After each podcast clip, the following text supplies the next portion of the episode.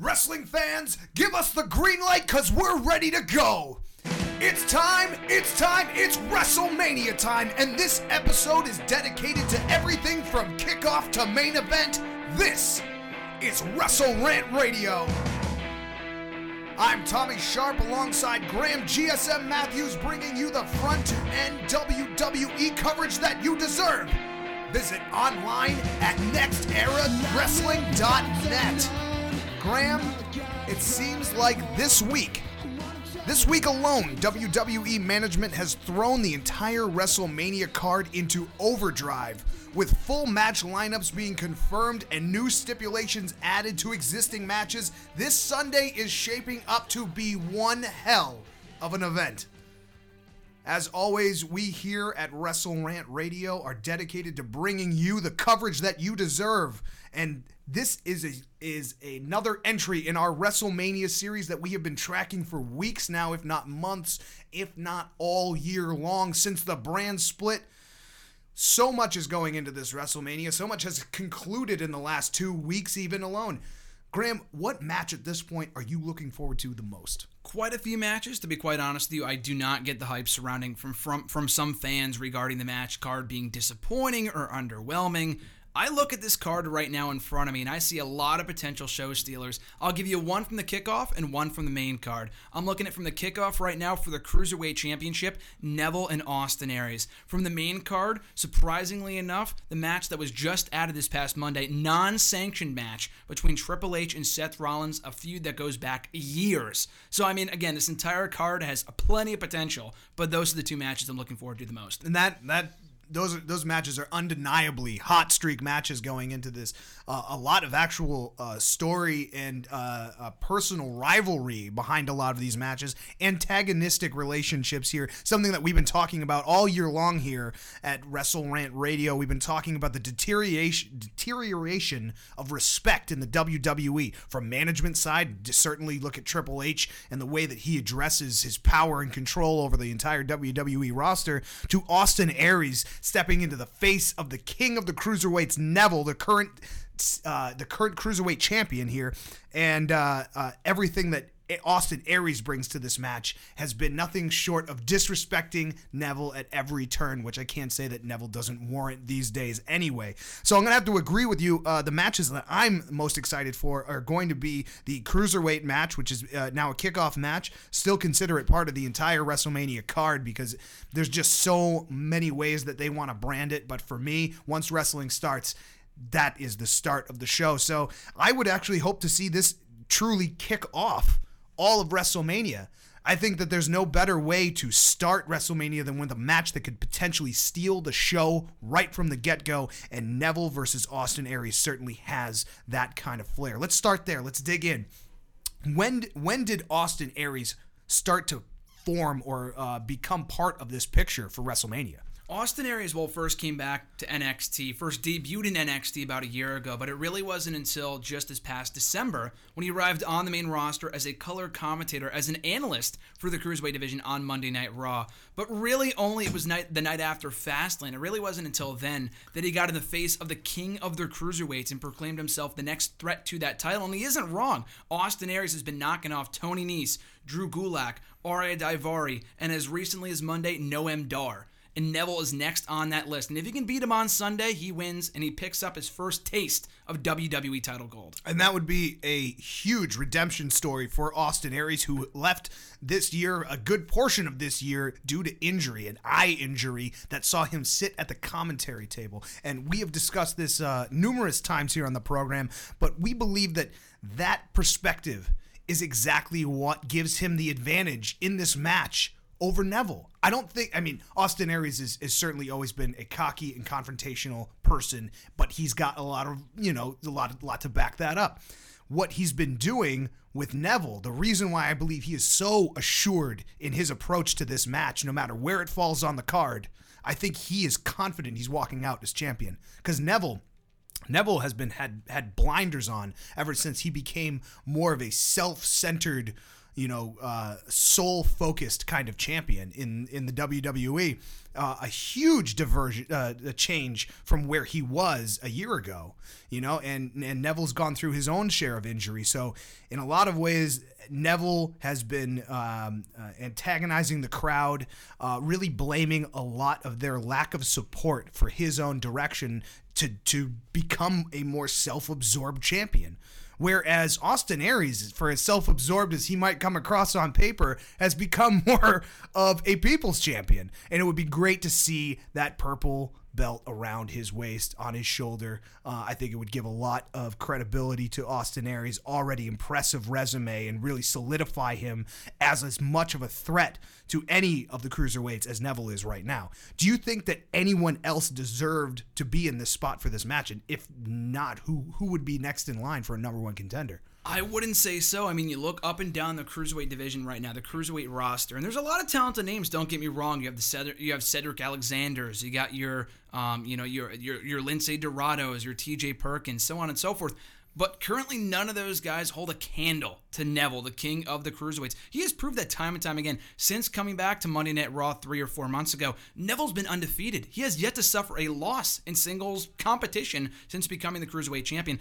Austin Aries is by far the biggest threat he has faced to date and might ever face in the cruiserweight division. There really is, in my opinion, no one else that is as worthy or is as established as Austin Aries right now. No, and certainly no more focused. You could look at someone like the Brian Kendrick, and uh, he is more focused on maintaining his minor power struggles than he is at moving up to being a so- solid champion. So when it comes down to it. Who do you have winning this match at the end of the day? Who's walking out of WrestleMania 33, the new or current WWE Cruiserweight Champion? What I love about this match, and a lot of matches on this card, they could very well go either way. You got a lot of hungry competitors on Sunday really wanting to walk out the winner with this match specifically, first of all, putting them on the cruiserweight uh, on the kickoff show rather is only going to motivate them more to steal the show and go out there and have an amazing match. So I expect that. Bottom line though, Austin Aries, I gotta go. I don't think Neville is really expecting the greatness that Austin Aries brings to the table. Their first ever one-on-one premier singles encounter in WWE, let alone in the world of wrestling. I think Austin Aries gets it done and picks up the cruiserweight championship. I'm going to I'm going to agree with that. I'm going to say uh, Austin Aries is going to have a hell of a fight uh, on his hands, and I think it's going to come down to all of the strategic tips he picked up on the commentary table. That's going to get him that final win because it's going to come down to one one move, one moment that is going to define how Austin Aries ascends to champion. And if he is focused enough and has identified that weak point in Neville, he will be successful. If not, Neville has every advantage in this match. So I'm going to go with Austin Aries. That's that is a firm uh, uh, bout of support there. But uh, moving down the line in the uh, kickoff uh, area of the card here, the 2017 Andre the Giant Memorial Battle Royal, uh, something that has become a recent addition to the WrestleMania traditional setup for matches that they have. Um, so far, a number of superstars have been confirmed. Um, uh, I'm just going to go down the list here and just talk about the participants in this. We'll see maybe highlight a couple stories as to who got there and why they want to be there. Sami Zayn, Braun Strowman, Goldust, R Truth, Curtis Axel, Dolph Ziggler, Jey Uso, Jimmy Uso, Chad Gable, Jason Jordan, Primo, Epico, Bo Dallas, Jinder Mahal, Rhino, Heath Slater, Apollo Crews, Mojo Rawley, Big Show, Kurt Hawkins, Tyler Breeze, and Fandango.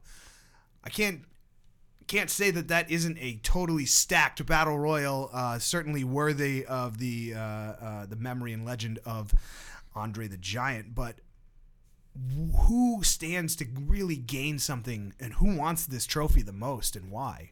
I think we heard from him on Monday night in terms of how much this means to him. Braun Strowman. I mean, this is a guy who is hell bent on revenge right now, coming off those various losses to Roman Reigns. He has to prove himself up until this past Monday. He didn't have a WrestleMania match, but at the same time, the other guy who qualified for the Battle Royal on Monday night, Sami Zayn, he stands a lot to benefit and gain from this matchup. Coming off of losses to Samoa Joe, Kevin Owens, Braun Strowman. He can prove all those naysayers wrong by winning this match on Sunday. That's a great point. I, I, I want to say that uh, because of what has happened in the last week, especially with Sami Zayn and Braun Strowman in the last two weeks or so, they have really not only wanted to participate in WrestleMania in a meaningful way, but also really both of those contenders need to make a statement about what they're doing. That's not to be said that no one else on this list has no other reason to be part of this match, but certainly they have enough heart in it that this is not about you know uh, winning something for the resume this is like i i want to conquer something and be able to prove that the, for Sami Zayn the next time some you know big monster destroyer comes my way i have the full knowledge that I can beat a whole ring of monsters and things like that. So Sami Zayn and Braun Strowman certainly have bad blood between them, and that certainly plays into these types of battle royal scenarios. Also, a lot of tag teams um, uh, thrown into this. It'll be interesting to see what kind of favorites and, and, and team ups start uh, forming in this. I mean, the Golden Truth are part of this. Um, the Usos are part of this match. The SmackDown Tag Team The, the, Champions. the SmackDown Tag Team Champions are part of this match. The former SmackDown Tag Team Champions, uh, uh, Jason Jordan and Chad Gable, are going to be part of this. American Alpha.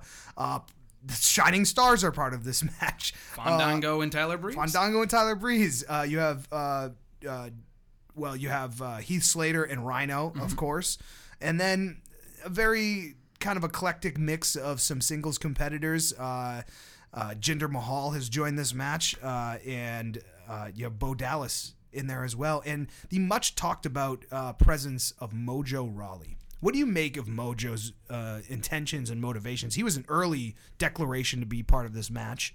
Um, do you think Mojo has a shot at taking the whole thing home? Quite honestly, I do. I mean, we talked about him a couple months back in our uh, preview for the Royal Rumble match.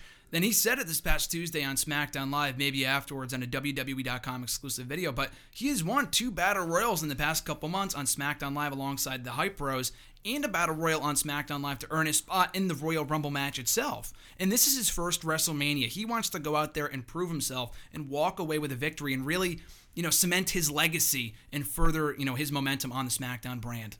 Absolutely. So, who do you think are the final three left standing in the ring? That's tough. Again, out of these 30 people, and uh, breaking news to Tian Bing, I, I, I might be botching the pronounce, pronunciation of that name, has joined the Battle Royal from NXT, so he's another um, interesting addition to this matchup. I, you got to go Braun Strowman. I got to go Braun Strowman. I'll say Big Show too. He's been really on a tear since coming back as someone I think that's kind of flown under the radar in terms of potential winners. He's a former Andre the Giant Memorial Battle Royal winner, the only man in this match that has won it before. I'll say Strowman, Big Show, and then the X factor of Sami Zayn, someone who's an underdog who has survived the Battle Royals before. So I'll go Strowman, Show, and Sami Zayn. Interesting. I, I, I can't disagree, but I have a slightly different vision of how that's going to go down. I believe Big Show's going to be involved in at least the final five. All right, but everybody knows that a big man is the hardest person to get over that top rope. So I feel like Big Show's got a bigger target than maybe necessarily Braun Strowman. Mm. I could even see Strowman uh, forming an unlikely alliance with someone just to get Big Show over the top rope because that's what it's going to take at the end of the day. Would it be amazing to see a showdown between Braun Strowman and the Big Show at WrestleMania? One on one, I would have loved to see it. But I think for me, the final three it, it- just an impression of all of the the little pieces that uh, we've seen over the past couple of weeks. I think it's going to come down to Braun Strowman, Sami Zayn, and Mojo Rawley. And I think that uh, Braun Strowman is definitely going to uh, feel a little bit more vindictive, have a little bit more focus on Sami Zayn. They see each other a little bit more frequently than they see someone like Mojo Rawley. And I think that that's going to give Mojo Rawley that extra advantage that Braun Strowman's going to be focused on someone that annoys him like Sami Zayn and not really pay attention to how hyped Braun, how hyped Mojo Rawley is going to be to get his hands on that trophy. And I think he really has uh, the potential to want this more than anybody. He's got nothing to lose, everything to gain. Sami Zayn's going to go out there and fight with all his heart. He fought to get in this match, as we saw this week, past week on, on Raw, where Stephanie ne- unnecessarily made him jump through hoop after hoop just to join a match at WrestleMania. But uh, that's that's kind of how I see things going down. Um, I'm gonna go out on a way big limb here, and I'm gonna say that Mojo Rawley walks out of WrestleMania with the Andre the Giant Memorial Battle Royal Trophy. That's a bold prediction, but at the, at, at the same time, though, but it's a bold, good prediction. It's not like you're saying, "Oh, Aiden English is going to walk out the victor." You know what I mean? Like it's someone who has a legitimate shot. And I forgot to mention this too. Also, he- Braun Strowman's a loser. he's a loser. He's a total loser. I don't. I mean, yeah, I think that's Mojo documented. Rawley's yeah. He's. I think Mojo Rawley may have won more matches in recent memory than Braun Strowman. He also wants to do this for his fallen brother, Zack Ryder. So doing this in memory of him as well, I think would be great. Yeah, and Zack Ryder uh, had a huge WrestleMania moment himself, ago, and, yeah. and and then that moment was cut short. And I think that Mojo Rawley has, from that moment, from that exact moment, has been on a path towards this reclamation of his own design. And I think that that's why Mojo, being an early entrant, being an early declaration, showing up on Talking Smack to talk about this exclusively, shows that he has been laser focused on this probably longer than anyone else involved in this match. Mm-hmm. Not sure if that's going to be everything that it takes to win here over someone like Braun Strowman, but hey, he's afraid of The Undertaker. He's a total loser. It's going to be pretty easy to figure out. So, there is only one other kickoff match for WrestleMania 33. I don't know if I agree with it being on uh, on the kickoff. Uh, I think it's a uh, something a degree of h- higher worth uh, on the card, but it's going to be a fantastic match no matter where it is. All of these matches are great. Like we were talking about, who cares about kickoff? As soon as you start wrestling, the better. Um, the SmackDown Women's Championship will be def- will be on display with champion Alexa Bliss defending against all female SmackDown Live superstars, including the return of Naomi this past Tuesday on SmackDown Live. What a huge moment. Looked like she hadn't lost a single bit of strength in her knees whatsoever. She looks fired up, ready to go. Do you think that she is the easy shoe in to win this match? Or have we seen something totally different from Mickie James, even Becky Lynch in the past, you know, two weeks? I mean, everyone has an equal shot by and large of, of winning this match and becoming champion. Naomi, I think, has the extra motivation. She probably has a better and more prominent story than anyone else, considering a few different factors. A, it's her hometown of Orlando. B, it's um, you know, it, it's in her hometown, and considering the fact she never lost the championship to begin with, and she wants to get back to gold, she never really technically was beaten for. And I think this might be not her WrestleMania debut, but there's just a lot of things going for Naomi right now. I think she's the pick to win currently. Six contenders will be competing Naomi, Carmella, Becky Lynch, Natalya, Mickie James, and the champion Alexa Bliss. I think obviously we've talked about this last week uh, in more in depth than we will now, but Alexa Bliss has everything to lose here. Um, uh, seeing so many multi-person matches for a title at WrestleMania, I mean, it certainly does not give any favor to the champion whatsoever, you know? And maybe that's a good thing for someone like Alexa Bliss who could potentially disappoint fans by just walking out of the ring and saying, "You know what? I'm going to hang on to my belt. Thanks WrestleMania. You've been nice. See you later." That can't happen here. She can certainly walk out and walk back to the uh, backstage area, but she's going to lose her title. So, does that take a big weapon away from Alexa Bliss in this match? I would say so. I mean, she doesn't have to be pinned to lose that championship. I think that needs to be stressed here. I know the other women's match for Raw is elimination style. This match is not. You can have Naomi pinning Carmella, you can have Mickie James pinning Becky Lynch, and she does not have to be beaten to lose that championship. And not only five other women are going for the gold here.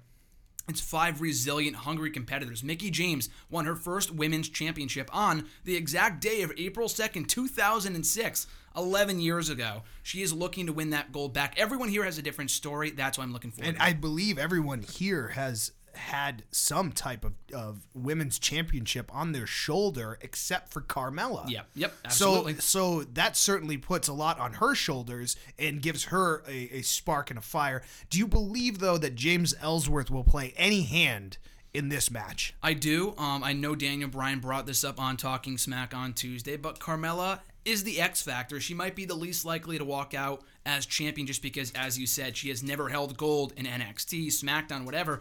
But she has James Ellsworth. She has that interference factor if she needs it. So I'm not saying she's going to win, but she has a better chance than most think she does. Now, when it comes to Becky Lynch, um, she being as head to head of a competitor as I see Naomi being for uh, winning this match.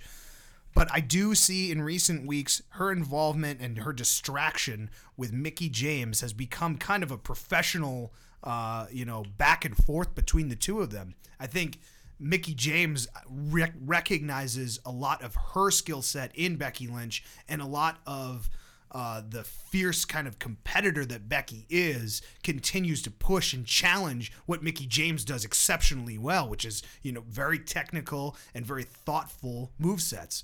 So between the two of them, I feel like they have just as much of a chance at distracting each other as, say, Braun Strowman and Sami Zayn do in the Andre uh, Battle Royal. So I think that unfortunately, because of this new development in that kind of uh, bitter competition between the two of them, I think it does suggest that that's n- neither Mickie James or Becky Lynch are going to walk out of there as a champion. I also think that Natalya is a total snake in the grass in all of this, much like Carmella is, and could sneakily win this thing by just kind of being observant and waiting for the right time to strike. She's got more experience, a Hart Dungeon on, her resume, and clearly has grown up in this business enough to know better than most anyone on this card right now for this match. Still, the X factor of Naomi coming back completely fresh, so rested, not involved in any of this extra drama that's been happening in the last two weeks. Graham, I think you're right. We're gonna, I, I'm gonna, I'm gonna side with Naomi on this. It's her hometown in Orlando. Who's gonna be more fired up than Naomi? both literally and figuratively. I think more than the match itself, like I said, I'm excited for the match, but I might be more excited for Naomi's entrance in her hometown, the lighting up the stage, and that's a reason why you should not miss the kickoff show on Sunday. That entrance alone should be must see. Now that that that that encapsulates all three of the kickoff matches that are happening right now. Um, in every match, some form of gold championship or otherwise prestigious material is on the line. But this is WrestleMania. Performance is everything. With the WWE Network being free now almost every month, you can relive these moments always. And that's a huge difference from how I grew up and interacted with wrestling. So, beyond whomever wins these matches, it's going to come down to those moments. And I think that with these three kickoff shows being the front end of this WrestleMania, they certainly have the potential to stand out the most because there's a lot of matches on this card. And by the time we get to some of the later matches, it's going to be a little exhausting and it's going to be up to every single last WWE superstar to continue digging deep to make their match the most unique and interesting match of that night. And I think that everyone has that potential. Um, but let's talk about the potential that we're going to see as Baron Corbin takes on the Intercontinental Champion, Dean Ambrose. What's Baron Corbin's potential to become the new Intercontinental Champion here? He's got a pretty good chance. I mean, Dean Ambrose has been really kind of floundering, I guess, for lack of a better term, in recent months. He really does not have any sense of direction. Um, whereas Baron Corbin, he's focused, he's determined. If anything, winning that championship, his first taste of gold, as we said with Carmella, he has never held gold in either WWE or NXT. He won the Andre the Giant Memorial Battle Royal last year at WrestleMania. So on that one year anniversary of his WWE debut, walking out as the new Intercontinental Champion to me would be has to be his main motivation. He's hurt Ambrose before. Ambrose is walking into this match on Sunday a bit injured, so I think the ball is in Baron Corbin's uh, uh, court in this match. Well, and speaking of those recent injuries, we've seen Baron Corbin drop a forklift on Dean Ambrose. We've seen him attack him backstage numerous times. In the chamber as well. and in the chamber as well. Does this suggest that Baron Corbin is exceptionally worried about his chances of fighting Dean Ambrose at a match at a level like this? There's no extra stipulations when you're out. You know, there's no uh, there's count out rules are in effect, uh, interference is in effect, foreign objects are in effect. All of those things will get you disqualified right away. This is a championship match. Is Baron Corbin Dean Ambrose? for all of his uh, you know wacky hardcore antics and everything like that and then certainly he could he's the WWE's punching bag but he's also a very good technical wrestler at the end of the day and he can get the job done he's a former champion of all kinds do you think that Baron Corbin is afraid that he can't out wrestle Dean Ambrose if he's not afraid, he should be. I mean, I think at this point, going into the show on Sunday, he is underestimating his opponent. I mean, Baron Corbin, don't get me wrong, not to kind of slight the, the run that he's been on over the past year. He's had a great first debut year in WWE, but I think he might be underestimating Dean Ambrose just because he's only really taking on he's only really taking on guys like Jack Swagger, Kalisto, Dolph Ziggler. Dean Ambrose is a former WWE champion, a former Money in the Bank winner in his own right. Having held that championship on two different occasions, Baron Corbin should be worried about Dean Ambrose going into this matchup. and he's definitely someone that can take a beating and usually that's what gets Baron Corbin over is he you know he- he's got a few really good hip checks knees to the face you know he's got that huge tomahawk like over the head kind of smash Dean Ambrose is pretty quick and even when he gets hit he bounces right back at you so I I, I feel like thankfully we're going to see less of Dean Ambrose going high risk in this match um, I think you know he'll definitely throw caution in the wind a, hand, a couple of times here when it matters the most. But the the more Dean Ambrose keeps his feet on the ground, the more secure his Intercontinental Championship is going to remain. The only times where Baron Corbin is deadly and devastating is when he can see a mistake that you've made and he will exploit it immediately and that will usually lead to his opponents going down one two three. So does baron corbin have a, an advantage? No. But does he have an opportunity and the, the skill set to really come in and become the new intercontinental champion? I absolutely believe so. Graham who wins this match Again, could very well go either way. Gotta go the Lone Wolf, though. As I said, I think winning that championship on the one year anniversary of when he initially arrived on the scene in WWE just really writes itself. And I think Ambrose might be more motivated in chase mode, chasing the Intercontinental Championship in Baron Corbin. So, Ambrose, not to underestimate him, he's got a good chance of walking out here still the champion, but I think Baron Corbin takes it. I, I'm going to agree with you in, in a slightly different uh, vein. I think that Baron Corbin is going to win this Intercontinental Championship match because Dean Ambrose. This is going to be a little bit difficult to say. I'll back it up as best I can. I don't think Dean Ambrose cares about the Intercontinental Championship.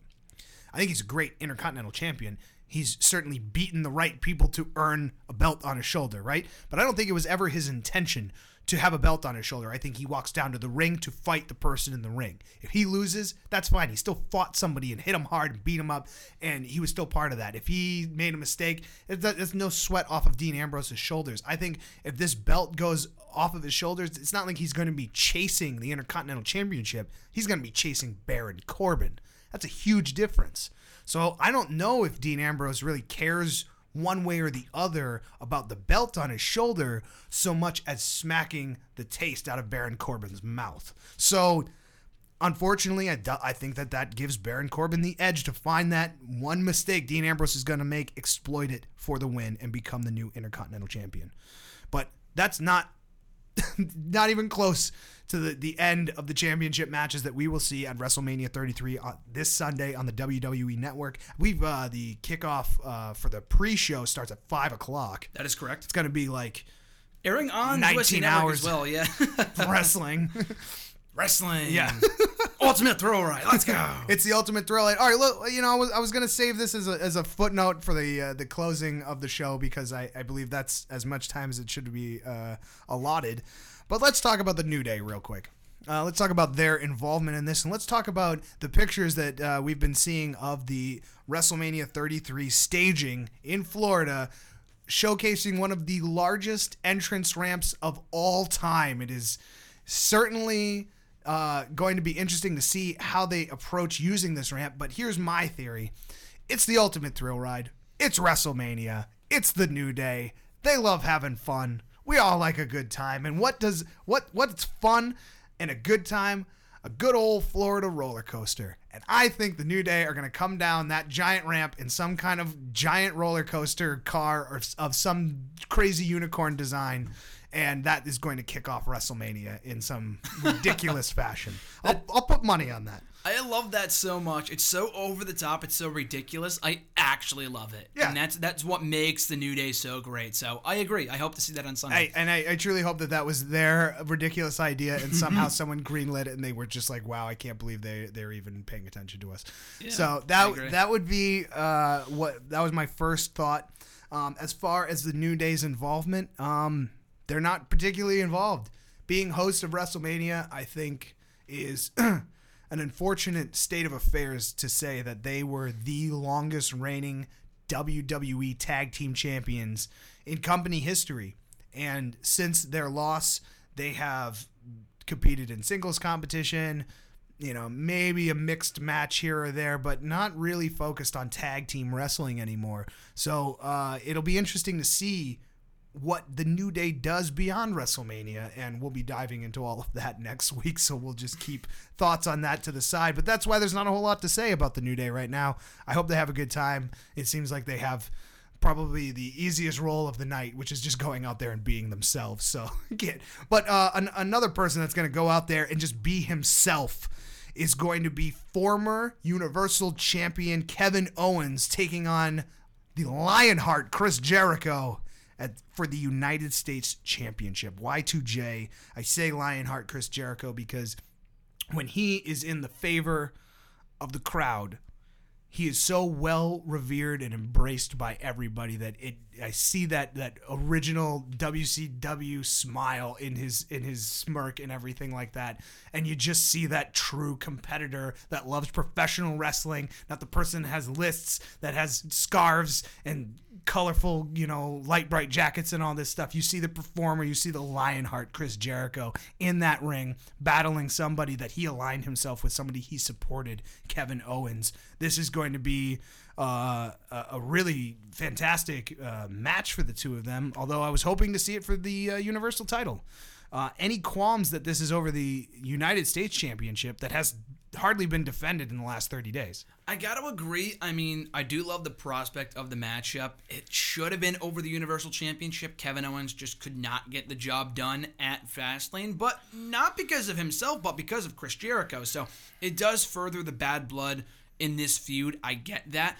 And over the United States Championship, a title that has been kind of overlooked in recent months, at the same time, and, and, and the thing too here, is that the championship has really been kind of an afterthought in this feud. Really, the bad blood between Owens and Jericho has been has been the drawing point of this program between the two. That being said, these two going out there and having a great match can really bring new eyes and importance to that forgotten U.S. title. Well, and I think that that's just it. Is that Kevin Owens? Um, he's a prize fighter.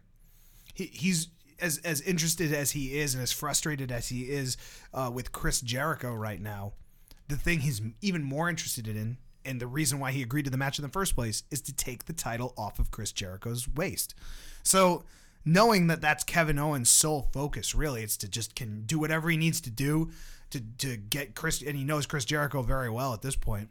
He's been so close uh, in proximity to him for you know almost the whole year that at this point, Chris Jericho has more to, to worry about Kevin Owens because he's just going to be coming after that title. It's going to be, you know, pinfall after pinfall until Kevin Owens gets his way. And, and he's kind of like an alligator in that sense where he's just going to keep rolling you until you give up until you you you are completely beaten and i think that chris jericho being the technician that he is has not necessarily been involved in a brawler match in a, in a little while you know, and that's you know definitely one of those barrel rolls to the stomach, right to the face in the corner post is gonna be pretty devastating to Chris Jericho. Um, who do you think has the advantage right now going into this? Well, both guys know each other so well that it's hard to say one guy has an edge over the other. Um, but I think you have to go with Kevin Owens. I mean, like you said, he's the real prize fighter here.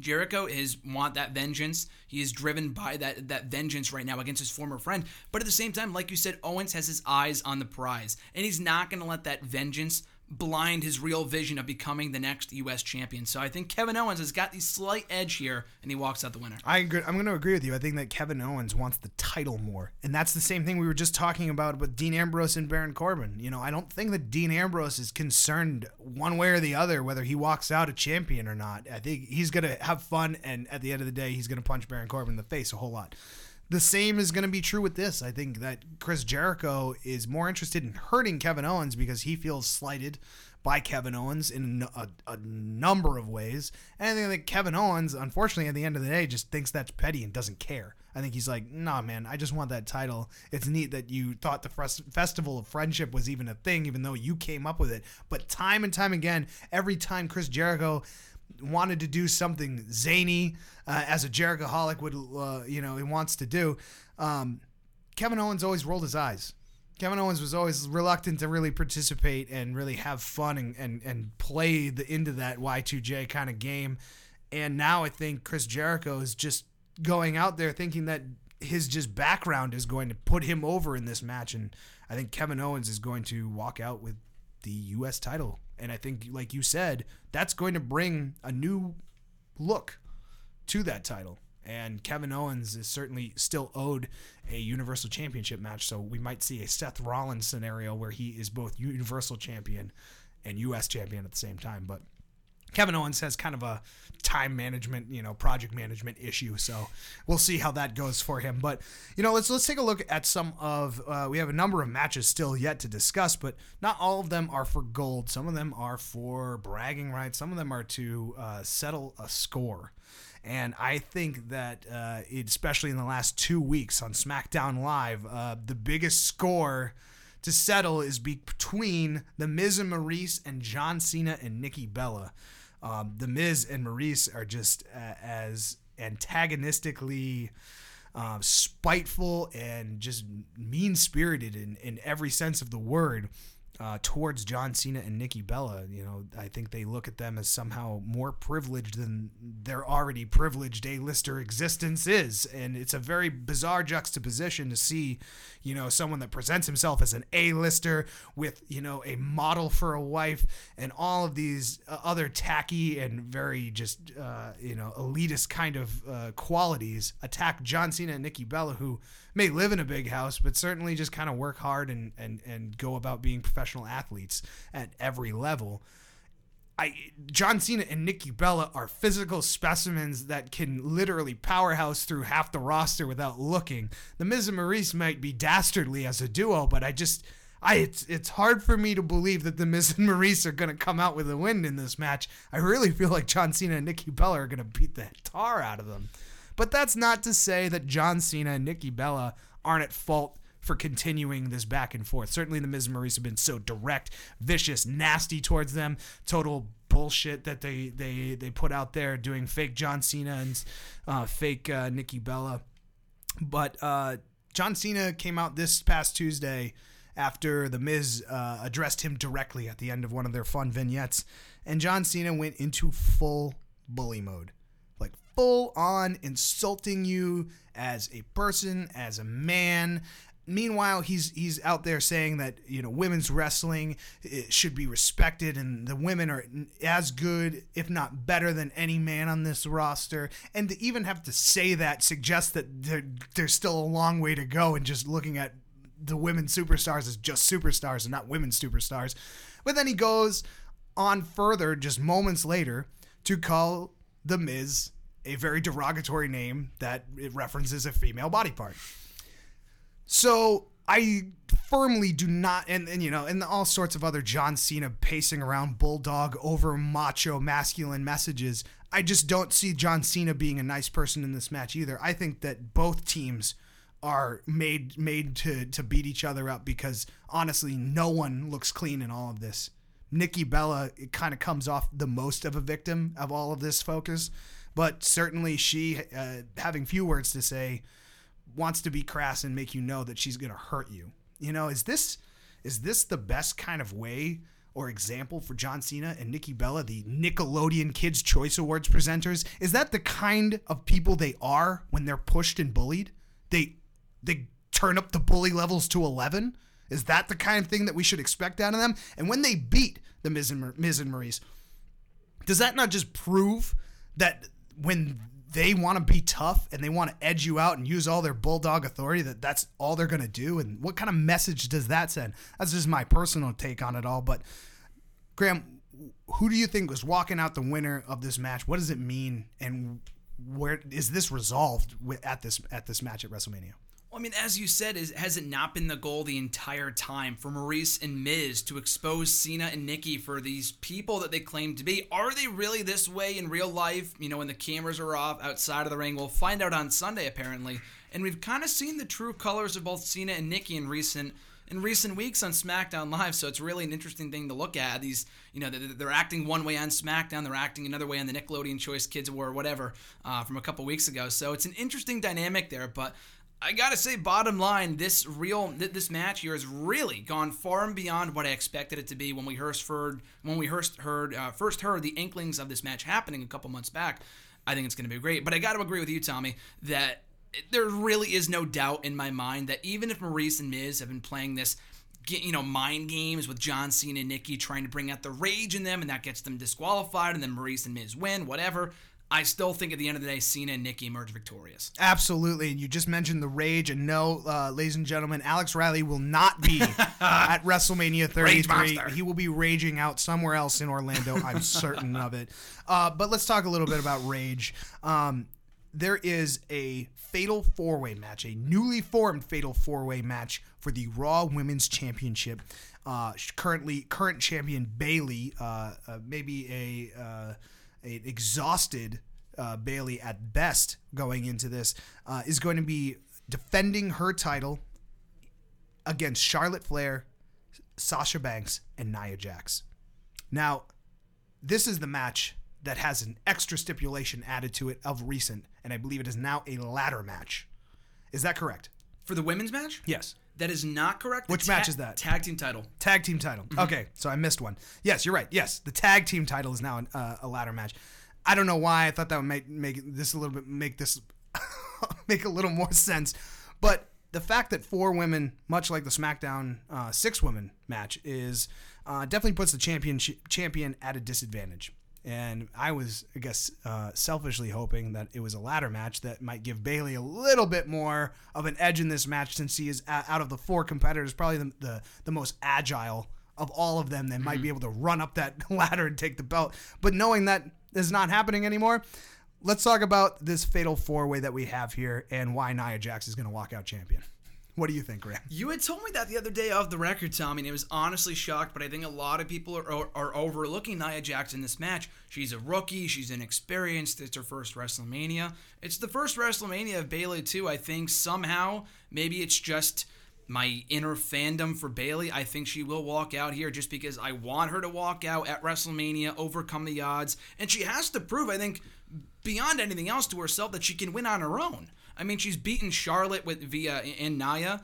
From help from Sasha Banks, she has never really won a meaningful match on her own since arriving on Raw. This is her opportunity to do so, which is why I think she'll win. But you, make a good case with Nia, though.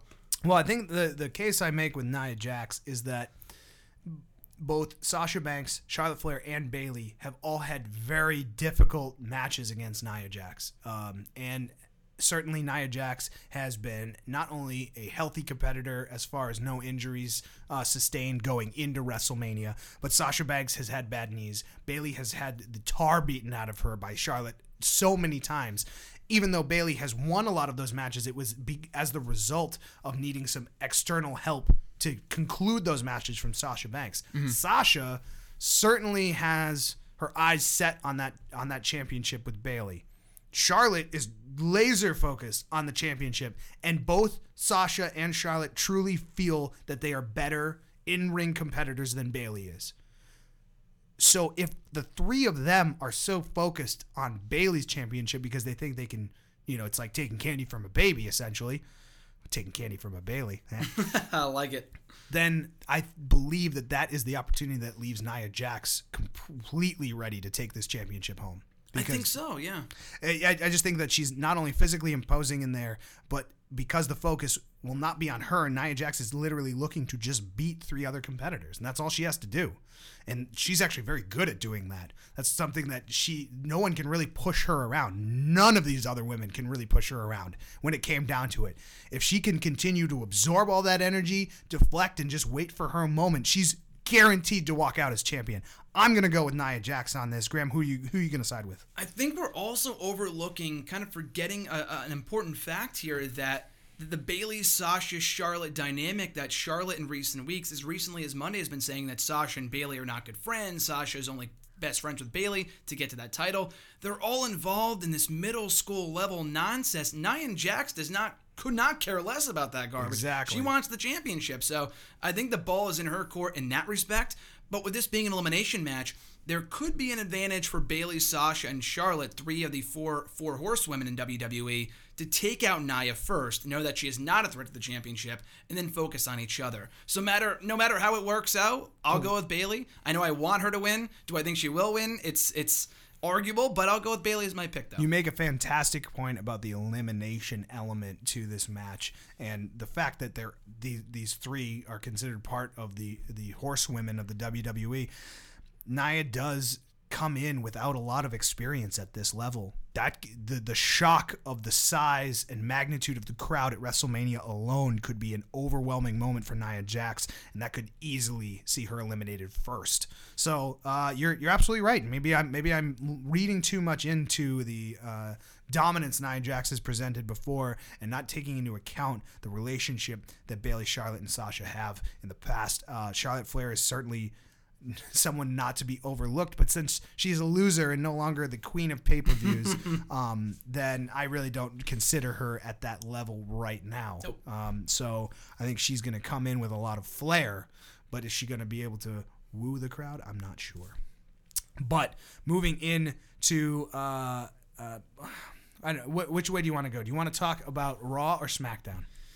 We just talked about two Raw matches. Let's go, you know, SmackDown. Let's talk about SmackDown. Let's talk about the SmackDown Live commissioner Shane McMahon. Shane O'Mac taking on the phenomenal one, AJ Styles. Um, this is obviously due to a, uh, a misunderstanding on AJ Styles' part that he was respected in the first place at the WWE for SmackDown Live and uh, working for a company that uh, pretends to give opportunity to superstars only to take them away for political backstage posturing from Daniel Bryan and Shane McMahon. Uh, it hurts me to say that Daniel Bryan is now as much of a pawn in this whole system as as he once fought against, but he is making all of the same stipulations that worked against him as a competitor. Now he's forcing that onto a phenomenal competitor in AJ Styles, and it's certainly clear to see why AJ's frustrated. Throwing Shane McMahon's head through a car window might be a little bit overkill, but here we are, uh, Shane McMahon, AJ Styles signing a contract this past Tuesday. What did you make of that contract signing? I thought it was quite good, but I think the biggest takeaway from that contract signing was the fact that AJ Styles had said this is a standard singles match. It's not no holds barred. It's not a street fight. It's not hell in the cell. There's nothing crazy that you can do that will give you the victory. And he, when even when he did that last year, it cost him the match, which I think a lot of people tend to forget. He lost to the Undertaker. Shane McMahon is a loser. But that being said, uh, with AJ Styles. He thrives in this environment. He is a technical wrestler. He's a high flyer. He can do it all. And when the lights are on bright and it's a standard singles one on one match, AJ Styles is the favorite to come out on top. Yeah, and I'm not even sure why. Uh, if it's just knee jerk reaction, if it was adrenaline, if if you know, I mean, obviously getting your head smashed through a car window, you probably make you a little foggy upstairs. But I, I still just don't understand why, after watching AJ Styles, after drafting AJ Styles to SmackDown Live, after seeing him become the champion, after seeing him beat up John Cena, Dean Ambrose, and literally anybody else that stepped in his way, Shane McMahon believes that he's gonna go into this match and best AJ Styles. I don't I don't know if Shane has been watching. That's what that's where I'm at with this. I, I literally think that he's going to the bathroom for an extended period of time and reading Forbes articles about Raw in secret, and that's how he keeps up with Raw. He must but, be. Uh, Shane McMahon, uh, I, I do not believe stands a single chance in this match. He's got no chance in hell. I like that a lot. So, do you, are, you- are you in agreement? I, it's it's so hard. I want to talk about AJ Styles to death. I think everything he's done this year has been phenomenal, and there's and, and he's he's gone from someone that was really antagonistic and and kind of brutal towards the crowd to kind of a like love hate relationship. Like he gets that they're there. And he's like, that's fine. I mean, I get that you're behind me or not or whatever. I'm not here to really impress you. I'm I'm here to be the best, most phenomenal wrestler in, of all time and he's just going to go out there and do that. So, what's Shane McMahon's excuse? Is he the best SmackDown line com- commissioner of all time? No, not even close. He's got some great ideas occasionally, but this is not one of them. And whomever is letting him continue with this, Daniel Bryan should have just ripped up that contract and said, uh, "AJ, I'm sorry, you're still fired. Get out of here." you know. And I, I think that it's it's that McMahon, it's that that last name right there, It is. sticking out Yep. they can't help but get involved.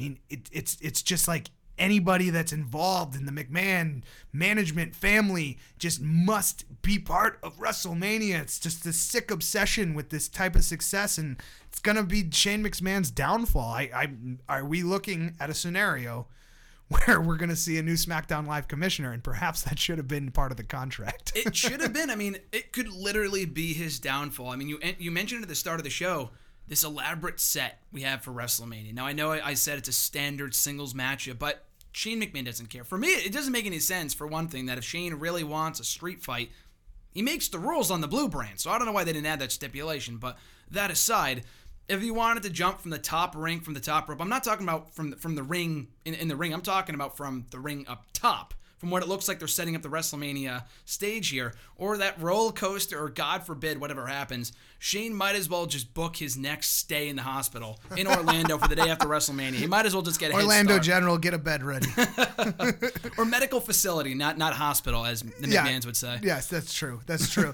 no, I mean, uh, I think what would have made this match um, uh, get a, a, little bit tastier, right? Give it a little bit more weight. Is if Shane was willing to put his commissioner status on the line, yep. and then AJ Styles would be working as Daniel Bryan's superior. I mean, that would have been absolutely diabolical for AJ Styles. But then that would have put a little bit more pressure on Shane McMahon to win this match and pull something out of his the depths of his knowledge of this business to beat AJ Styles, which I do believe Shane McMahon has a, an interesting perspective on all performers and certainly has watched AJ Styles develop in the WWE from day one if someone can find a flaw, it might be Shane McMahon because he himself admits that he's a fan of AJ, even to this day. So, um, best of luck, Shane. Um, and I do mean in nursing that black eye uh, following the match. But uh, let's uh, let's jump back to the uh, the match that I completely uh, threw a stipulation onto that uh, didn't need one. But let's talk about the Raw Tag Team Championship triple threat ladder match. Okay, so um, does a ladder need to be involved in this match? Do we need another multi-person match? Yes, we do, because it's WrestleMania, baby. um, I, I, I don't know how to feel about who's going to come into this match with a little bit more strength than another team, but we have Luke Gallows and Karl Anderson uh, defending their championship against Enzo Amore, Big Cass, and Cesaro and Sheamus. Um, I, I don't see a lot of promise for Enzo and Cass coming into this. They're obviously the rookies uh, being thrown into a championship match at WrestleMania like this. Um, Cesaro and Sheamus have just been tighter than ever, though. You know, they really look like the competitors to this championship, but have been undermined constantly by Gallows and Anderson and completely thrown off by Enzo and Cass, who, you know, would seem like pretty easy allies in all of this, but as of recent, not so much. Uh, what, what, what do you take on this match? Well, not only that either. I mean, like you said, Enzo and Cass are the inexperienced duo. You have the club who have two threats at once, and Enzo and Cass and Cesaro and Sheamus. And Cesaro and Sheamus have had that chemistry. They've been on a hot streak recently. Not only that, they're the only two competitors of the six in this match who have any experience in ladder matches whatsoever. Sheamus, a former Money in the Bank winner. Cesaro's been in multiple Money in the Bank ladder matches. Gallows and Anderson, maybe in another company, not from what I'm aware of anyway, have never been in a ladder match. Cass and Enzo are not, by any stretch of the imagination, ladder match specialists. So the ball is not in their court in this matchup, but for some reason, I feel like they might have some sort of advantage in terms of crowd popularity, in terms of the crowd being behind them in this match. And I don't, th- and and you are absolutely right about that. I just don't think that the crowd can play a factor in a ladder match. It just never happened before. You can True. want and pine and, and and believe that someone has the skill set to get up there, but it comes down to some some big dudes knocking over ladders just as you have your fingertips around the championship. And then this instant, it's belts, singu- not singular, plural. Two belts need to come down from the top of there. We've all seen people struggle with just getting one off you know, to, to, to suggest that it's going to be easy to get both of those belts, even though it's on like one, you know, carabiner hook now and they, the two belts are suspended, it's still that much more awkward to get up high enough to unlatch that and not have someone push you off a ladder to certain peril. And that's why I believe Enzo Amore, you can count him right out of this. The second he gets up to like even halfway up that ladder, he is going to be thrown outside of the ring and broken in half, leaving Big Cass all alone to defend himself against Cesaro and Sheamus, who have no love for Big Cass and Enzo right now whatsoever, and Karl Anderson and Gallows, who are just happy to beat up literally anybody that their fist can touch. So, given that, I think we can easily say that uh, Enzo and Cass are the least favored to win in this matchup and don't really have a whole lot of an arsenal coming in. Whereas I think that the real focus here is between Cesaro and Sheamus and Gallows and Anderson. Cesaro and Sheamus kind of wronged out of their championship earlier this year. Gallows and Anderson have just kind of been sitting on top of the heap, not really giving anyone opportunity. Uh, but they don't work for SmackDown Live, so there's no opportunity on Raw. Uh, on, you know, but clearly championships when you're Gallows and Anderson and, and, and Stephanie McMahon likes you, uh, you get to keep your championship for as long as you want. But this at WrestleMania is going to be definitive to see who is the best tag team for the Raw division. Who do you got? I know you said that the least favorite. I'm gonna go Enzo and Cass because who said you need a ladder? I mean, Big Cass is seven foot tall, and you can't teach that. I could see a scenario where he put Enzo, where he puts Enzo's on his shoulders, and that's how he wins the championship. When you put it that way, I, I, no one has ever seen anything like that. And if they were gonna shock the world at WrestleMania to pull out all stops, it would take antics like that from Enzo and Cass to totally break the mold, do something no one's ever seen before, and win the championship uh, at WrestleMania. I I can't disagree that that's not a huge potential, but it's going to take some very ingenious timing to pull something like that off.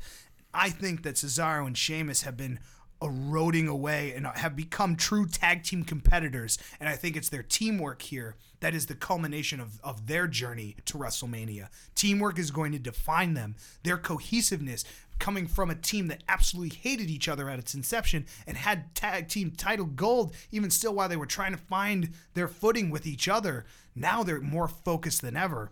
And I think that Gallows and Anderson have enjoyed a nice championship reign here, but they have been constantly um, embattled by Enzo and Cass and Cesaro and Sheamus. So, oh, it's so difficult to not say that Gallows and Anderson don't have you know as equal of a chance to walk in there and, and take their titles back. But I'm gonna have to say that Cesaro and Sheamus take this one.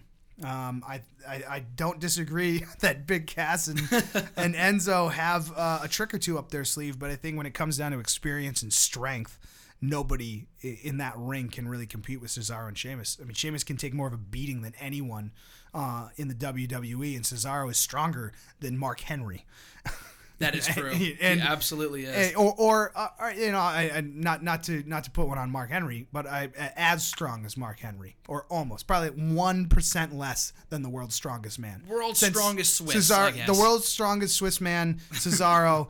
um, the two of them just have uh, more of a resume than anybody here. Um, so I think that I give them a little bit of the experience nod. So I'm going to go with them on that one. But we we still, uh, considering we have talked about so much, and this is just all jam packed with gold uh, left and right, there are still other matches on here that are literally about bad blood. And there's been no more of a conflict that has been on display than the non sanctioned match that we will see at WrestleMania between Seth Rollins and Triple H. Now, uh, right before the show, we were watching a video on WWE.com of Seth Rollins battling um, a cold. Oh, sick. He's got the sniffies. Um, Seth Rollins is uh, not to mention her knee. Oh, oh, oh, yeah, that's right. And he has been completely decimated by Triple H attacking his knee, his his his repaired, his surgically repaired knee. Um, no mention of that on WWE.com today. Uh, a lot of mention of Seth Rollins, you know, taking some Dayquil and, and having a rough night's sleep. but given all of that, knowing now that Seth Rollins is is uh, you know got you know, conjunctivitis or whatever he has. Um, does this give even more of an advantage to Triple H, the cerebral assassin, who's literally now got more working in his favor than going in last year against Roman Reigns? Not even that. I mean, you got to look at the other X factor here with it being a non sanctioned match. I mean, literally, if you look at every single factor, every single aspect of this match, it belongs to Triple H. Everything you just said with the injury, but not only that, with this being a no disqualification match, you have the possible interference of Samoa Joe, who is conspicuous by his absence on this match card. You have the fact that Triple H has been in non sanctioned matches before against the likes of Shawn Michaels, the list goes on and on, and he's come out victorious on different occasions. So, Triple H on paper really has the advantage here over Seth Rollins, his former protege. I, I can't. Uh, I mean, obviously Seth is fighting Triple H because he's got a score to settle with him. He's told him that you know success. He's not whining about success this past Monday. He's not, uh, you know, concerned with you know, where he's valued or how the history books look at him. Seth Rollins wants to live with himself at the end of the day and, and be the competitor that he feels like he is inside his heart. And that's all very admirable, except to someone like Triple H, a generation DXer. And, uh, you know, like as, as many times as Triple H has, you know, in his career, uh, uh, seemingly on the outside, bucked authority, he's actually been in cahoots with authority and the authorities that be longer in his career than he was ever in a, against them. So to suggest that that Triple H relates to where Seth Rollins is coming from, where fighting for passion, fighting for heart, I don't think Triple H in his entire career has ever fought because of passion and heart. He loves the business. You hear that word? Business. Business. The What's business. best for business? What's best for business? Putting money in your pocket. What gets you money? Being champion, being the boss, being the CEO, the head of whatever, sitting in on conference calls, wanting to do that, and sh- you know, in this Sports Art, Sports Illustrated article that just came out, Triple H talks about. You know, when he was invited by Vince to sit in on uh, meetings and things that were going on backstage, and it's not like he was getting paid anymore. He just wanted to know more about the business. Why? Because it's basically an internship, Triple H. You took an internship with WWE management and you became a corporate entity within the WWE. And guess what? Because you're salaried, they still make you wrestle and they're not going to pay you anymore. So that's that that that's just like any salary job you're going to get out there. Seth Rollins is in the business of being a professional wrestler and he has somebody his boss targeting him to go away to be extinct and retired from the WWE because when you attack somebody so viciously in an injured spot, you are not an honorable competitor at all. And I don't see how this reflects positively from a business standpoint on Triple H and his relation with the talent because apparently it is now a well documented fact that Triple H is a biased ruler in the WWE employing all number of goons, Samoa Joe, Kevin Owens, self-appointing Seth Rollins as champion, all the way going back to self-appointing Randy Orton as champion how many times, and and doing what he felt was in quotes best for business. So, it, is Triple H really prepared for this match, or has he had to rely on hurting Seth Rollins for the past couple of weeks to make sure that he has an edge? Well, definitely the latter, but we also got to look at the fact that it's been a year exactly one year since Triple H's last stepped in the ring on WWE TV when he faced Roman Reigns in the main event of WrestleMania and lost. Rollins, I mean, I know he's been hurt for two months now, but since then he has been determined. He has been focused, fighting the likes of Chris Jericho, Kevin Owens, Roman Reigns, Finn Balor. Rollins, despite being hurt, is at the top of his game right now, and he is more focused on not only revenge, but redemption come WrestleMania for for hurting him a couple months ago, for betraying him late last year, for not believing him in, in, him when Rollins got hurt about two years ago. There's a lot of momentum on Rollins' side, and he has so much to prove in this match. And I and I like that while Rollins is aware of all of those things, it his his charge to Triple H this past Monday was not one of you have wronged me and now I want my revenge. It was I've wronged myself by ever believing that this was the path that I should take. Absolutely. And it, it seemed like a heavy amount of regret. And I don't think that that is to say that Seth Rollins regrets the actions he took to break out on his own and become his own superstar and his own champion outside of the Shield. I don't think this is, I'm trying to say anything about the Shield reuniting or any of that garbage. But what I am saying is that Seth Rollins chose to become a breakout superstar by listening to the Triple H's advice, stabbing his friends in the back, and that using that platform to step out on his own. And and from that moment forward, he has been beholden to somebody else's version of what Seth Rollins' dreams should be and, and what he what he should accomplish in order to be successful. And I think that that has diluted his idea of success to the point now where killing the king internally in Seth Rollins' mind is the redemption to him being his own superstar and will in some way and for him only make up for the hurt that he's caused other people because of his actions. And I don't think he can take all that back. I don't think the Shield would totally forgive him. I don't think there is a Shield, whether we see one down the line or not. I think it'll be a wink and a nod at best because you can't take back a knife out of your back. There's always going to be a wound. So, given all of that, Seth Rollins is certainly fighting for that first step towards redemption. Triple H, I it, it, just like uh, Shane McMahon, just like anybody tied to that McMahon Management Corporation, has just inserted him once again in the biggest show of the year. But good thing Ladies and gentlemen, WrestleMania is free if you do not have the WWE network. So go ahead and knock yourself out. And uh, be sure to tell your kids later in life how you didn't have to beg your parents to pay for a near $100 pay per view uh, because there's this internet thing now, and, and, it wasn't that way when I grew up, and I'm bitter. All right, ladies and gentlemen, uh, we have a, phen- a phenom taking on a big dog to figure out who has the yard and that yard is actually a, a pretty uh, relatively small uh, uh, ring with four, por- four, four posts around it. But the Undertaker, the Phenom himself, will be taking on the big dog Roman Reigns and uh, this is a match that has kind of been building for like what the last three, four weeks ish since Fastlane, since Royal Rumble. Oh, you're right. You're right, Graham. Why, why don't you take us back all the way to the Royal Rumble? I mean, let's go back to the Rumble match two, three months ago. Roman Reigns dominating the entire ring when it came down to Roman and Undertaker face to face. Taker had just tossed out Goldberg. Taker was a clear favorite to win that match up until Roman came out at number 30, took him out, said, "This is my yard now," and Taker has not forgotten that. He descended into the darkness for about a month and a half. He came back, did not forget about that, and targeted the big dog night one, costing him, you know, an entire month's worth, uh, um, entire month's worth of sanity. And, tar- and and the Undertaker's been the only thing on Roman Reigns' mind for the past month and a half now. But beating the Undertaker could really be what could really be what solidifies the legacy of the big dog Roman Reigns. Now, Roman has made many a claim that he's not only going to beat the Undertaker, and he just sees him as another competitor. He sees him as another kind of uh, fly by nighter. But he, he wants to, to do one better than what, what anyone, what Brock Lesnar has done to the Undertaker. Bigger than ending the streak. Bigger really. than ending the streak. What would be bigger than ending the streak? Why that's ending the reign of the Undertaker at all. It's completely retiring the Phenom. What do you think the chances are that we see the Undertaker completely defeat the well be defeated by Roman Reigns to the point of being considering retirement. Quite good. I know a lot of people have said it before, like I will, I will be the one in 21 and one, blah blah blah. And um, Brock Lesnar was the only one who can get the job done. But Roman Reigns is at the top of his game right now. And I mean, I know Undertaker has set back challenger after challenger after challenger from Shane McMahon to Bray Wyatt to CM Punk, Triple H, Shawn Michaels. The list goes on and on and on.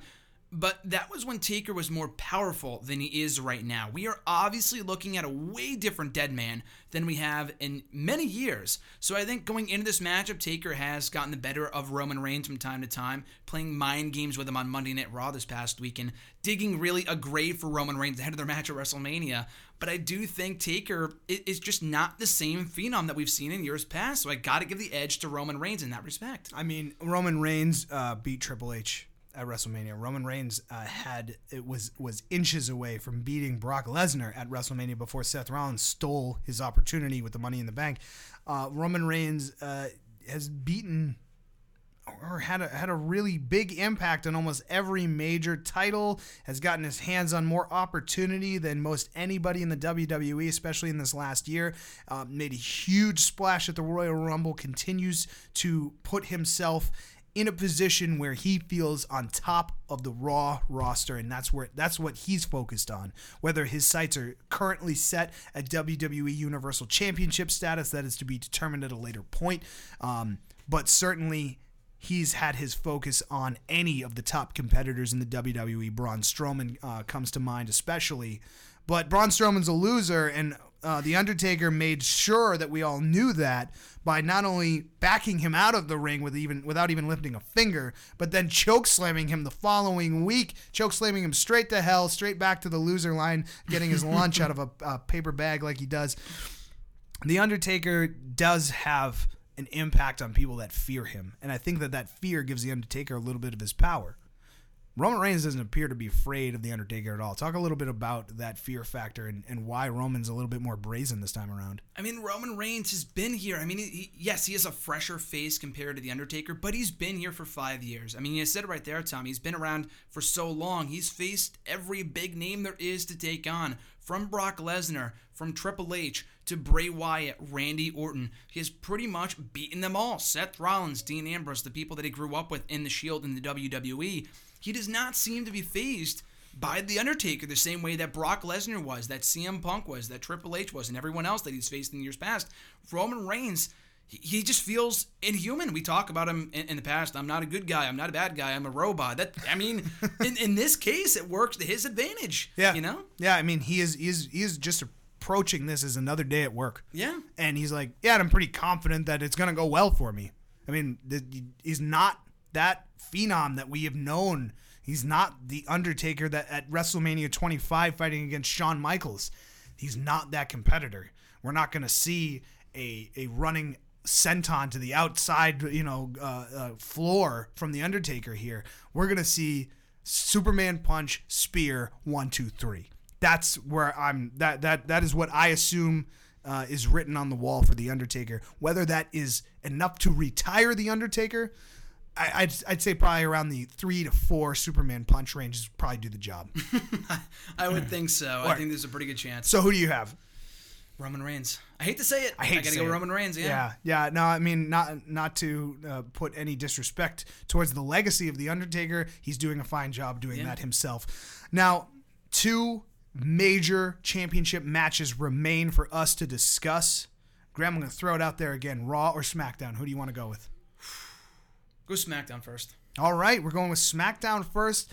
Uh, show this uh, a little telling of the presentation of the WWE Championship itself. Is it starting to take a little bit of a back seat to the Universal title? It'd be interesting to see the power dynamics between Raw and SmackDown, and specifically these two belts, the WWE Championship and the WWE Universal Championship. But since we're talking about SmackDown, that means we are talking about the Eater of Worlds, Bray Wyatt, taking on the Viper, Randy Orton, to determine, after all is said and done, with all of the powers that have been on display, that have been revealed to the WWE Universe, what's it going to take to beat Bray Wyatt? It's going to take all of the power that Randy Orton has harnessed from the Wyatt compound, from the spirit and the essence of Sister Abigail. And before we jump into whether what we think about this matchup, let's talk about the end of SmackDown Live this past week. Graham, what the hell did we see at the end of SmackDown Live? I have no idea. I could not even begin to guess what we saw on Tuesday night. It, it left me, I don't know if interested is the right word, confused might be a better word going into this match on Sunday because I'm not really sure what to expect. What did we see? Describe the scene. Set, set, set the, the the listeners out there. Set them up with a a play by play of what went down at the end of SmackDown Live this week. A bit of a visual. So it looks like again I, I couldn't even begin to tell you I was pretty confused by the end of this, but I think Orton was back at the site where he had burned the remains of Sister Abigail, where Bray Wyatt had then appeared the following week and said that Sister Abigail does not die. I mean, she's always with me, whatever. But apparently, the physical remains of Sister Abigail still remained where the house burnt down, at, you know, at the hands of Randy Orton. And he had the cross, and he stuck it where Sister Abigail's body, uh, you know, uh, claimed to be, appeared to be. I'm not exactly sure. So I guess that was somewhat of what we saw on Tuesday. Yeah. So when he stuck this uh, this anti cross, essentially this yep. this uh, instrument of the occult into the ground that Bray Wyatt has obviously uh, had tucked away, and we've seen glimpses of this this uh, uh, this abomination of an occult device in the background of some things, but never really understood its purpose if it had one at all. Um, but apparently, it's a little bit more than an ornamental piece to this whole puzzle because as Randy Orton drove this stake into the ground, into the heart and essence of uh, Sister Abigail, he was surrounded by what appeared to be, and I can only d- define this in comic book terms, uh, uh, uh, some type of demonic energy that that clearly is a power that Bray Wyatt has been alluding to this whole time. I mean, we all thought that he was, you know, just a backwoods occult whack job that had beliefs of power, beliefs of supernatural uh, abilities. And we've seen, you know, a little bit of Bray's control over these powers when he faced the Brothers of Destruction. Uh, we've seen him take over some of the elements of an arena. Certainly, uh, his uh, followers uh, out there in the audience play a part of that energy. But up until this point, we hadn't really seen any proof of the supernatural in the WWE. Bray Wyatt has been keeping this completely hidden from the WWE universe. This entire true supernatural bent to what is happening, and Randy Orton has somehow, like much like Bray Wyatt did, he gave him the keys to the kingdom. He gave him all the information, everything that Bray Wyatt knew. Randy Orton now knows. That's the biggest mistake Bray Wyatt could have ever made, mm-hmm. and now Randy Orton we have to believe this going forward. Randy Orton is now a master of the supernatural and occult in the WWE. Does this automatically give him a power advantage off, over Bray Wyatt? Absolutely. I mean, no one has spent more time with Bray Wyatt in the past six months than Randy Orton. He knows Wyatt inside and out more than anyone else in WWE right now. Having that power advantage is really what this match is all about. I know the WWE title is at stake, but really, that championship is a symbol of power in the WWE. Um, and, and, and holding that championship, you are the most powerful entity in the entire company. And that's why Wyatt wants that title to take it away from Bray Wyatt, not only to be powerful himself, but to take that power away from the Eater of Worlds, Bray Wyatt. Absolutely. Now, um, let's talk a little bit about a name we're not seeing anywhere on the card. We're not seeing him in the Battle Royal. We're not seeing him in any other competition at WrestleMania, but he has played a major factor in all of this. Uh, Mr. Eyeballs himself, Luke Harper. Um, do you think that Luke Harper is going to play a role in the outcome of this match? I think he could. I don't think he will. I'm going to say Orton walks out the new champion, but I will say this: my bold prediction for the show here today is that if Wyatt does some does does find some way to retain his title in this match, it's not going to be on his own. It's going to be from help. It's going to be with help from Luke Harper and Eric Rowan because we saw a bit of it on Tuesday. I know the Orton stuff we just talked about it. The stuff with Harper kind of got you know overlooked, was really kind of forgotten about, but he used those powers Wyatt did to you know somehow manipulate Luke Harper and beat him, playing those mind games. Does Luke Harper now realize that he is weak without Bray Wyatt, and maybe he goes back to Wyatt and Eric Rowan? We haven't seen in a while. Maybe he resurfaces on Sunday. So again, I don't think Wyatt will win, but if he does, it might be with the help of the original Wyatt family. We did see Randy Orton detained and restrained by a sheep herd of Wyatt followers, uh, very reminiscent of uh, Eric Rowan's uh, facial uh, uh, persuasion, I guess. Mm-hmm. But is Luke Harper if if if Eric Rowan were to show up, would Luke Harper come out to combat that simply to, to see Bray Wyatt finally broken from that, that spell of, of being a champion and being in control of this power? And is Randy Orton a better fit to kind of compete against than what Bray Wyatt has to offer? I'm not sure, uh, you know, uh, what's going to be best long term for someone like Luke Harper, but Luke Harper seems to be seeing more of the like, returning to a more normal kind of uh, path. Certainly looks a little bit uh, more kempt these days, um, but I do believe that Randy Orton has a major advantage going into this. Bray Wyatt, uh, the only card up his sleeve would have been the supernatural forces that he commands. But if Randy Orton is in full possession of those now, I want to say that Bray Wyatt is just out of luck on this. And I don't know what that says for his future in the WWE, but certainly Randy Orton has had a long and uh, legacy, if you will, uh, of being a champion in the WWE. And I think this will be no different. But that moves us into the final match of the night, which I assume will be the final match of the night, or the last one we're going to talk about today the Universal Championship match between Goldberg and the Beast Incarnate Brock Lesnar.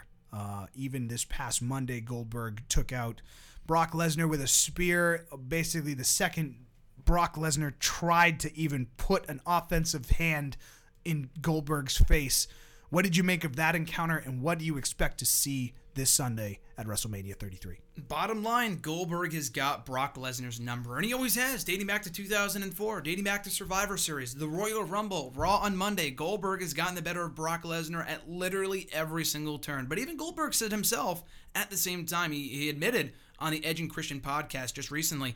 He's miserable, but only from training too much to be the Goldberg of old from 20 years ago. Is there such a thing as overtraining for a big match at WrestleMania? Maybe that cost them the championship in the end, as I think it will. That's an interesting point. I mean, there is uh, uh, there is a spell that Goldberg has been away from this uh, atmosphere, and Brock Lesnar has been so laser focused at continuing to be the dominant competitor that he wants to be. So Brock Lesnar certainly does has has every arsenal and every weapon uh, at his disposal here, but he certainly hasn't used a single bit of that or been able to use that against Goldberg so far. Goldberg, as we know, um, is if he can't get the job done in the first five minutes, he's at huge risk of losing. And we know this from his history with WCW. We know this with his, his history with the WWE that time is Goldberg's biggest enemy. And if Brock Lesnar at this point has figured out a way to extend this match, to continue to let Goldberg uh, uh, exhaust himself, Brock Lesnar will walk out the new Universal Champion and Goldberg will fall. Do I personally want to see Brock Lesnar beaten under 21 seconds? I think that would just be hysterical. I mean, I don't know how Brock Lesnar recovers from a, a, a humiliating defeat like that. Um, but it certainly seems, I mean, if you look at the track record, it certainly seems exactly possible. It could be the shortest match in WWE Championship history. What do you what do you make of that? Yeah, I mean, like you said earlier, I don't really think well, it's a matter of. I'll take that one step back. I think Daniel Bryan will always hold the record for being a losing champion in the shortest amount of time, but continue. I think Chavo Guerrero might hold that record actually. Chavo? WrestleMania 24. Yeah, remember when Kane beat him in like 10, 11 seconds? I know Daniel Bryan was 18 seconds. But it's Kane, gonna, it was it's gonna be tough. It, it's yeah, it's gonna be tough to, to take that crown. But I don't know if Goldberg really needs that. You know, Brock Lesnar could be the one that falls to Goldberg in 21 seconds or something like that. But well, yeah, no, I was going to say, I don't really think it's a matter of what we're going to see. It's a matter of how long we're going to see it for. Could this be a literal 20 second match? I mean, we saw it at Fastlane, we, we saw it Survivor Series. It, there's a pretty good chance we could see a minute long title main event at WrestleMania. I would not put it past these two guys. But could it be the other way around? Could it be Brock Lesnar avenging those two losses from Mania 20 and from Survivor Series by beating Goldberg in under 60 seconds? Again, a very realistic possibility. I don't know if there's a lot of people that want to see a 30 second main event for WrestleMania, the match that drew the house, but I mean, again, it could go either way. I, I, I think this is how it's going to go suplex, suplex, suplex, F5, 1, 2, 3. Really? Yeah. And what's the time? That that's the real prediction here. How long is the match going to last? I think Goldberg is going. I think Brock, Brock Lesnar is completely ready for this. I think Goldberg is going to go for a spear. Brock Lesnar being the agile, first thin, thing in the match, thin-legged person that he is. First thing in the match, I think Brock Les- Brock Lesnar is WrestleMania. He if if there isn't a Mr. WrestleMania next to Shawn Michaels, eh, that isn't Brock Lesnar, I don't know who is, but he is he's he's a he's a big deal to be in, in a WrestleMania match of this caliber. And to have this experience with Goldberg, I think Brock Lesnar uses those chicken legs, jumps right out of the way. Goldberg hits his shoulder into the post, pulls himself out, suplex, suplex, suplex, suplex repeat, suplex repeat. F5, F5 repeat, one, two, three. I agree. I, it is I very possible go, yeah. that yeah. Goldberg is ready to come in and prediction. believe this. But then again, if it turns into a grapple lock, if it turns into a series of, of brawler sets of punches and back and forth exchanges, I still don't see Goldberg lasting that long because that is literally his kryptonite is wrestling. Yeah. Gold- Goldberg is a phenomenal competitor in that first burst, but he, much like the Ultimate Warrior, spends all of his energy in one shot and then it's gone. And the recovery from that doesn't happen probably for days later. So, does Goldberg have a huge disadvantage with all of the success that he has leading into WrestleMania? Did he expect to find himself in this position at WrestleMania? Not necessarily, but he was certainly served up to the beast right off the bat and has survived the test of that and has taken Brock Lesnar down with ease. So could we see Goldberg retain his Universal Championship, go into the Monday after WrestleMania with that held high over his head? Absolutely.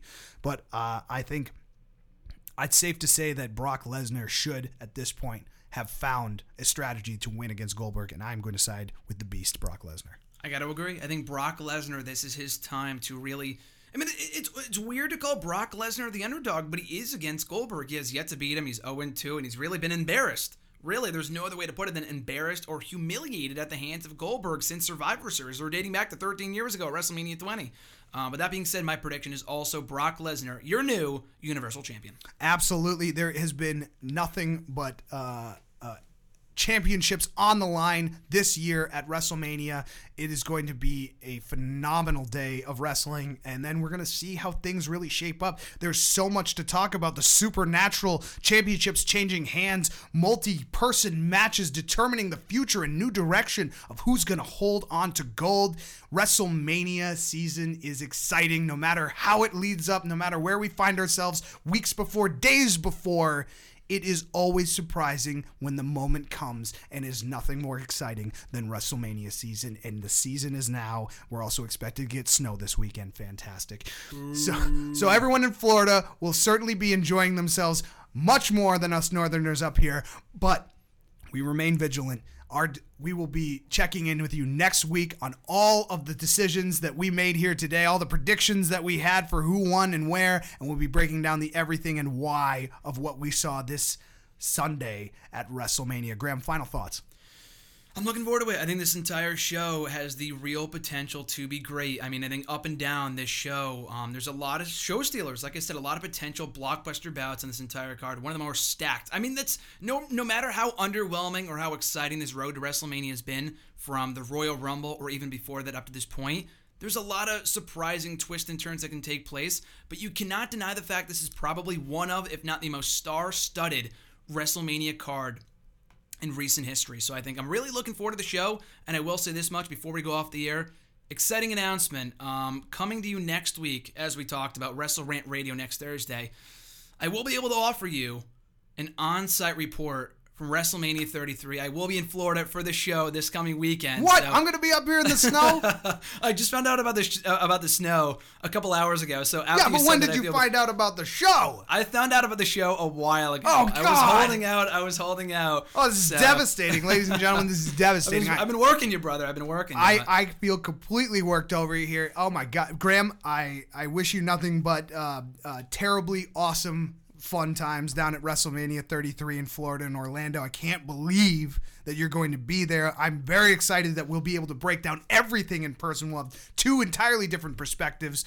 Um, it, it absolutely phenomenal. And and and don't forget, ladies and gentlemen, uh, you don't have to worry about stealing WrestleMania. You don't have to worry about stealing the show because it's free. Just go on the WWE Network and get WrestleMania for free. Ladies and gentlemen, you've been great. We've been Wrestle Rant Radio. We'll see you next week.